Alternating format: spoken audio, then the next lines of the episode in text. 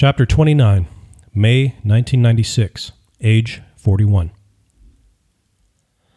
It was around two in the afternoon when Robert and his old friend Angelo, who had come to Florida for a visit, were sitting at the bar in the lounge of Blue Fountain Hotel.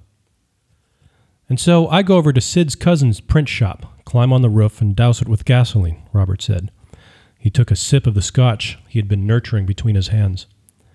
"I get down off the roof with the bright idea that I would use a Molotov cocktail to set the building on fire. So I pour some gasoline into the bottle, put a rag in it, and lit it.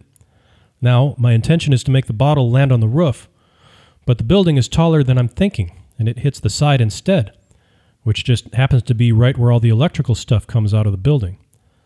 So the fire didn't last very long, and all it really did was burn up all the wires." "Why didn't you just throw another Molotov cocktail onto the roof?" Angelo asked. Robert slapped the bar top. "Now that's a brilliant idea, except I didn't think to bring more than one bottle." Angelo started laughing. "So I call up Sid and tell him the job's done, knowing good and well that it ain't, and that I wanted the other half of my money. He had already paid me the first half up front," Robert explained as he waved his drink in the air, causing a little of it to slosh out. He took a thirsty mouthful of the drink. "Anyway, Sid said he needed to make a call and would get back to me. Well, I'm guessing he called the print shop and couldn't get through because all the wires are burned up, because he calls me back and told me to come get the money. I don't need to tell you, I get there as soon as I can. Sid gives me the money. I spend it before he had a chance to find out the truth. I tell you, man, he was mad when he found out the building was still standing." "Oh, man, I'll bet he was." Robert finished off the drink and signaled the bartender for another one. Angelo laughed. "I guess you officially fell off the wagon." Robert's laughing subsided. "What do you mean by that?" The bar stool squeaked as Angelo adjusted himself. "I mean, I thought you quit drinking. We're supposed to be going to A A meetings." "Are you my mother now?" Robert swore at him. "I don't need you babysitting me." Angelo held up his hands defensively. "Sorry, man." "Yeah, you're sorry." The bartender sat the next double in front of Robert, who downed it in one gulp while staring at Angelo. He then slammed the glass in front of him. "Let's go." As they were walking out the door, Robert put his finger in Angelo's face. "And if you go blabbing, saying I fell off the wagon to anybody, I'll put a hole in your head. You got it?" Robert walked into his mother's condo to the sound of a solemn voice broadcasting from the T V after being out all night and into the early morning hours. His mother was in her chair with a tissue in one hand and her rosary in the other. He looked at the T V and saw a large plume of dark, menacing smoke rolling skyward in what looked like a swampy surrounding. The source of the smoke was unseen. The caption at the bottom of the screen read, "ValuJet Flight five ninety-two crashes in Everglades." "What happened?" Robert asked as he sat down on the couch. "An airplane crashed." She wiped her runny nose. "It's not very far from us, just in the next county over." "I mean, why are you crying?" His mother started weeping so hard, her shoulders shook. "Ma," Robert said, as he knelt down beside her and took her hand, "I never knew you to be so sentimental about these sort of things." "I'm not. It's just..." She blew her nose, threw the tissue in the trash can next to her chair, and got a fresh tissue from the box on the end table. After dabbing away tears from both cheeks, she looked at her son. Her eyes were tired. "You've got to leave." "What? Why?" "I can't take it anymore." "Take what?" "Watching you destroy yourself." "What are you talking about?" She yanked her hand away from his. "Oh, Robert, don't act like I don't know. What, do you think I'm blind? Do you think I can't tell when you're hopped up on drugs? Do you think I wouldn't notice the microwave was gone?" Robert looked silently at his scuffed shoes. "I warned you when you first came here that you needed to keep your nose clean, but you got right back into it the first chance you had, didn't you?" Still, Robert didn't say anything. There was no sense in denying his mother's accusations or the self-proclaimed prophecy he made the day he met with Nikki over a year ago. He knew the cycle well and still charged into the same territory that had gotten him into trouble many times.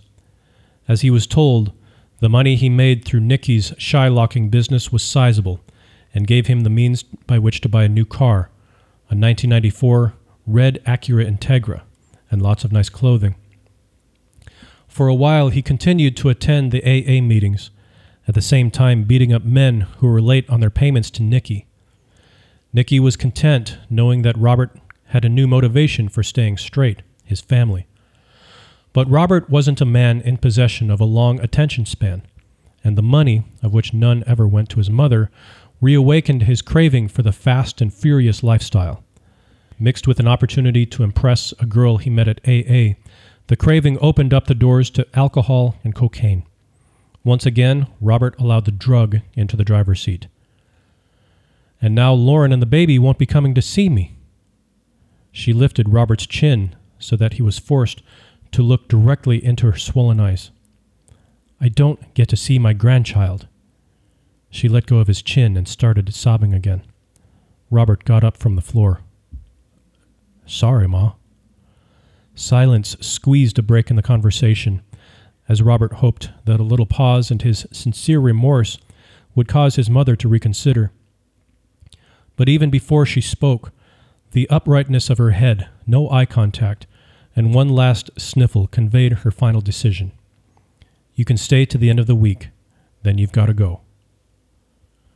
On Friday, Robert was on a plane headed for New York, and then another stay at the Daytop Rehab Center.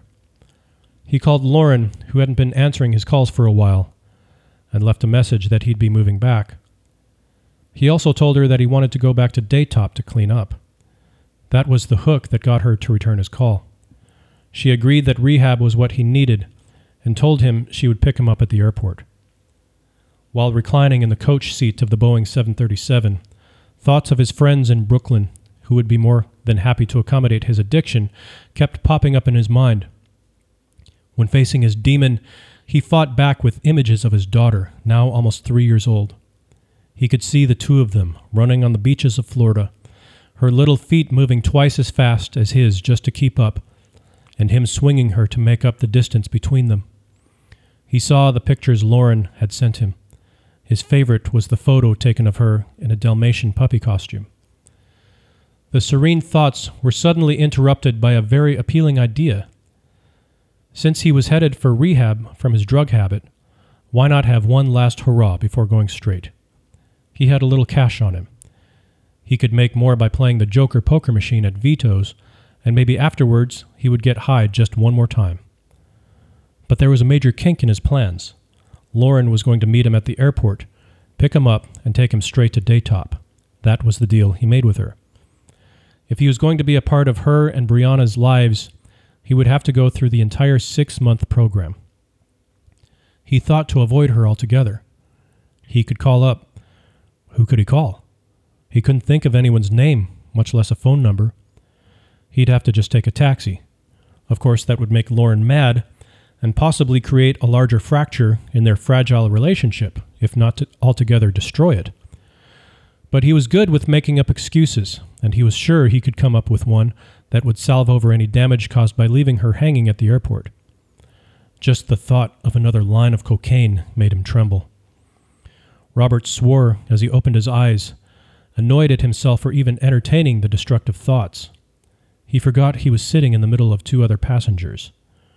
"Oh, sorry," he said to the elderly woman on his left, whose eyes were wide with surprise. "I was just dreaming."